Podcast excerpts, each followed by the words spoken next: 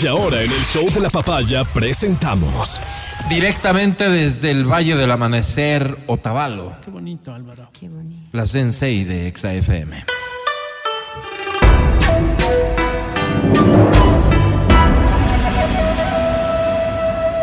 Es la licenciada Berito Rosero. Bienvenida. Licenciada Berito, ¿cómo estás? Con la alegría y la esperanza de un nuevo inicio, feliz semana para todos. Felicidades, licenciada Berito. ¿De qué quieres hablar hoy? Hoy vamos a hablar del perfeccionismo que puede darse en algunas personas y que como condición o cualidad para muchos en el ámbito laboral puede ser muy, muy positivo. Cuando nosotros estamos frente a una persona que busca la perfección, que trabaja en aras de alcanzar esa perfección, sobre todo en la onda laboral, quizás nosotros decimos, este es un gran empleado porque siempre está buscando ser mejor y eso repercute directamente en la empresa. Sí, sí, sí, estamos hablando del ámbito laboral, sin duda.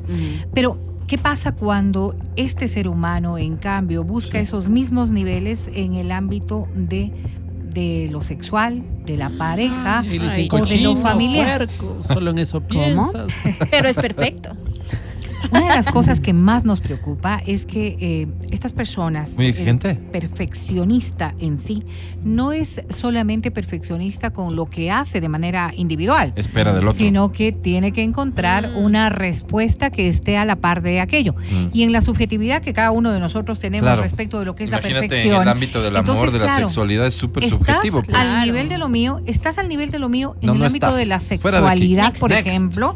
Quizás es una de las cosas Tú, que Álvaro, más preocupa. Al nivel de lo Porque. No. si ustedes se ponen a pensar, eh, y, esto sobre No. todo en la evaluación que uno puede hacer con las distintas parejas o con la pareja que hayan tenido, Mira lo mío, ¿no es cierto? Álvaro. Las expectativas que tienen respecto del desempeño de la otra persona pueden ser mucho más altas de lo Mm. que tienen en su día a día o mucho más bajas de lo que les ha tocado vivir. Si es que una persona es perfeccionista en ese ámbito, entonces siempre estará la exigencia de mucho más.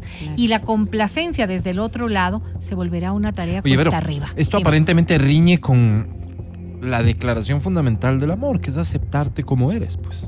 Porque Ah. yo estoy, yo tengo exigencias que te ponen, digamos, una vara. Tienes que estar por de aquí para arriba. Y si no Sí. cumples con eso, no eres digna de, de estar conmigo. Eh, bueno, Más eso, menos, creo ¿no? que, eso creo que eh, es una mala sintonía con lo que podría ser el amor, ¿no? Porque es que si entiendes el concepto claro de lo que es el amor, esa expectativa es muy válida. Nadie tendría por qué adaptarse a otra persona que no le satisface. Sin embargo, habrán variables que puedan ser mejoradas o que puedan ser aceptadas. Porque no somos, pues, un 10 en todo.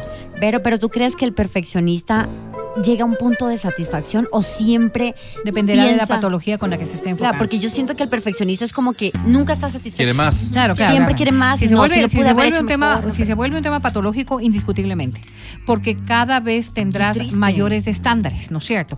Pero, pero esto no necesariamente va para todo el mundo. Es decir, una persona que siempre está buscando el 10, eh, eh, quizás el primer problema que tiene que enfrentar es ese 10 consigo mismo. Total. Eso hace que ya no seas Mm. tan, tan funcional con la pareja. Porque todo el tiempo estás como exigiéndote mucho más, mucho más, claro. mucho más. Y piensas que la otra persona no está satisfecha con este producto que hoy tiene. Oye, pero falta comunicación total, pues. No, no solamente falta de comunicación, Alvarito. eh, eh, comunicación con uno mismo es lo que empieza a faltar.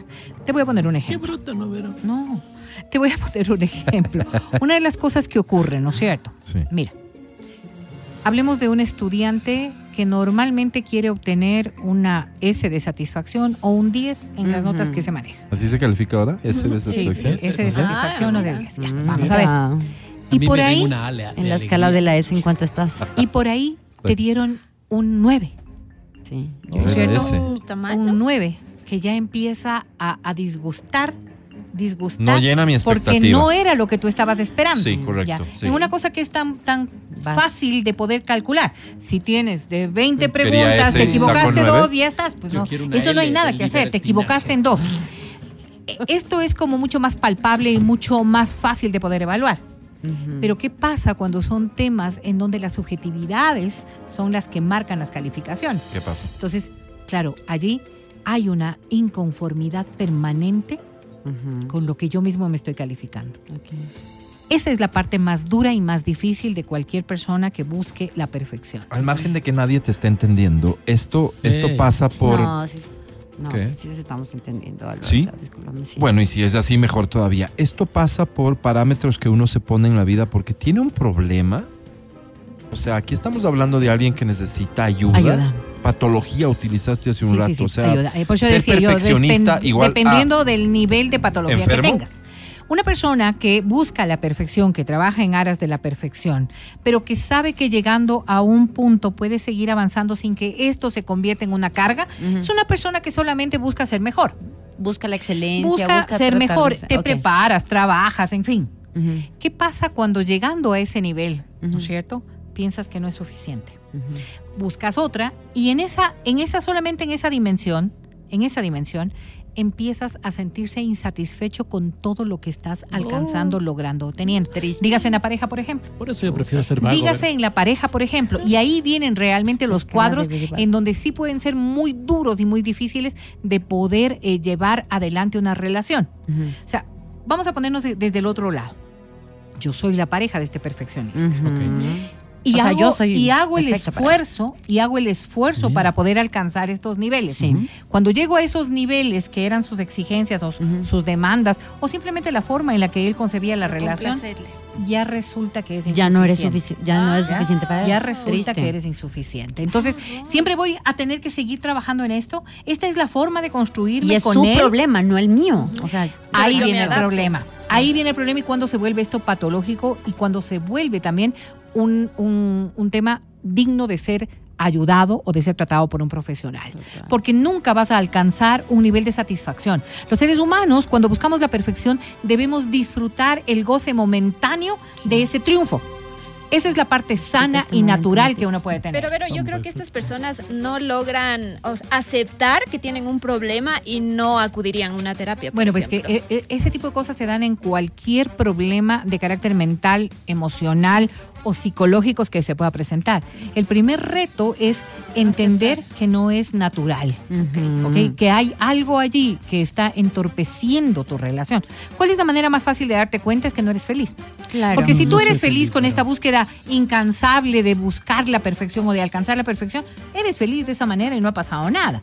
Pero ¿qué pasa cuando regresas a ver y la felicidad se te está escapando todo el tiempo? Se me escapa. Mucho más cuando estás hablando de pareja. Oye. Cuando este conflicto se va generando todos los días y te va llenando de insatisfacción. Oye, pero te iba a decir que a mí me, me hicieron caer en cuenta de un tema y es que, claro, yo como estoy en esta búsqueda de la pareja, ¿no? Porque ya en base a las experiencias Y dices, la que tenías ya no. no, pero, pero estamos en la búsqueda, Instagram por favor, no reveles datos. Dale, dale, dale. Pero yo digo, tú tienes unas expectativas en base a, a un fracaso que ya tuviste, en mi caso, ¿verdad? Entonces tengo mis expectativas, no soy perfeccionista, pero sé qué cosas sí quiero, o por lo menos sé que no quiero. Pero ¿sabes con qué me corcharon? Y me encantó, porque algo que amo es que me contradigan o me hagan eh, poner como en ¿Qué un... reacciones? Exacto, para que reaccione.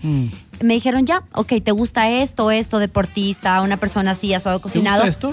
Pero tienes que llegar a un punto, sí, también me gusta Matías, pero llegar a un punto de satisfacción, porque siempre va a haber alguien más, alguien más, alguien más, alguien más.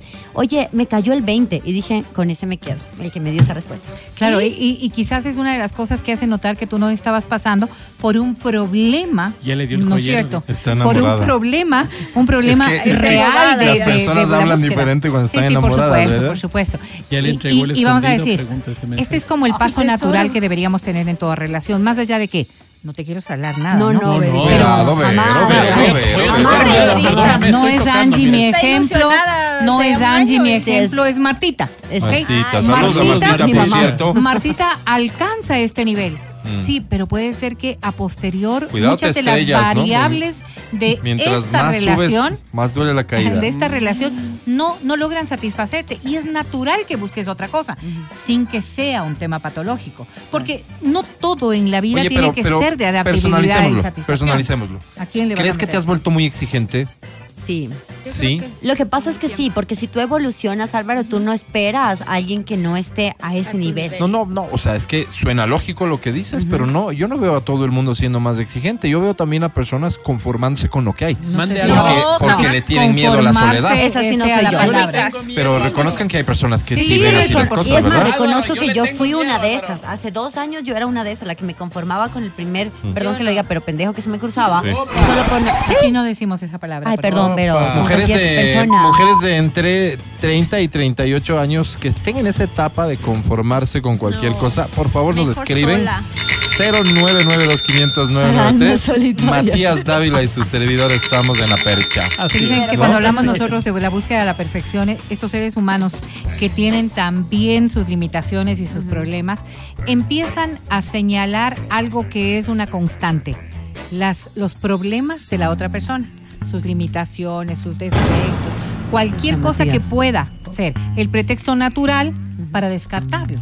Claro. Esa es una forma clara de ver cuando estás, estás incluyéndote en este grupo de búsqueda de perfección sin ser tú un 10. Lo voy a decir así naturalmente. Es que es muy trompuda, Vero. Ahora Mira, ya esos serán asuntos de gustos y de no gustos, ¿no? No sé Pero, cómo me fijé. Muy pero, trompuda. pero, tú estabas muy bien cuatro, cinco, seis, Esos siete meses. dedotes, Vero. Y empiezas a observar que eso que nunca te molestó hoy te molesta.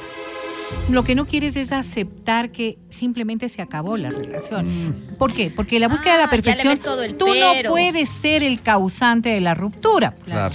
O sea, tú no eres, no eres la persona que ya no solamente ya no siente atracción, ya, ya se Ya se acabó el la feeling, ya se acabó lo que quiera. Esas Sino que hay que encontrar una causa que motive y que permita que la otra persona ya no sea la Sí. indicada. Y dentro de esto, y claro, la búsqueda de los defectos es quizás de las cosas en las que más hemos caído, no solamente nosotras, sino también ellos. Las expectativas de no llegar a cumplir es otro de los temas que también para un perfeccionista puede ser algo que repercute.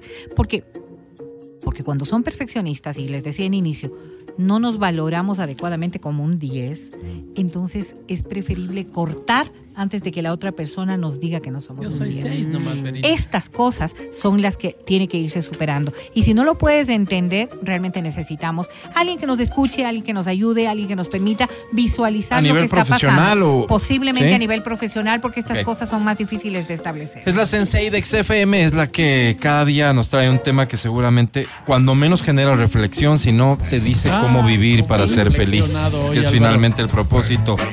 Suscríbete. Este es el podcast del show de la papaya.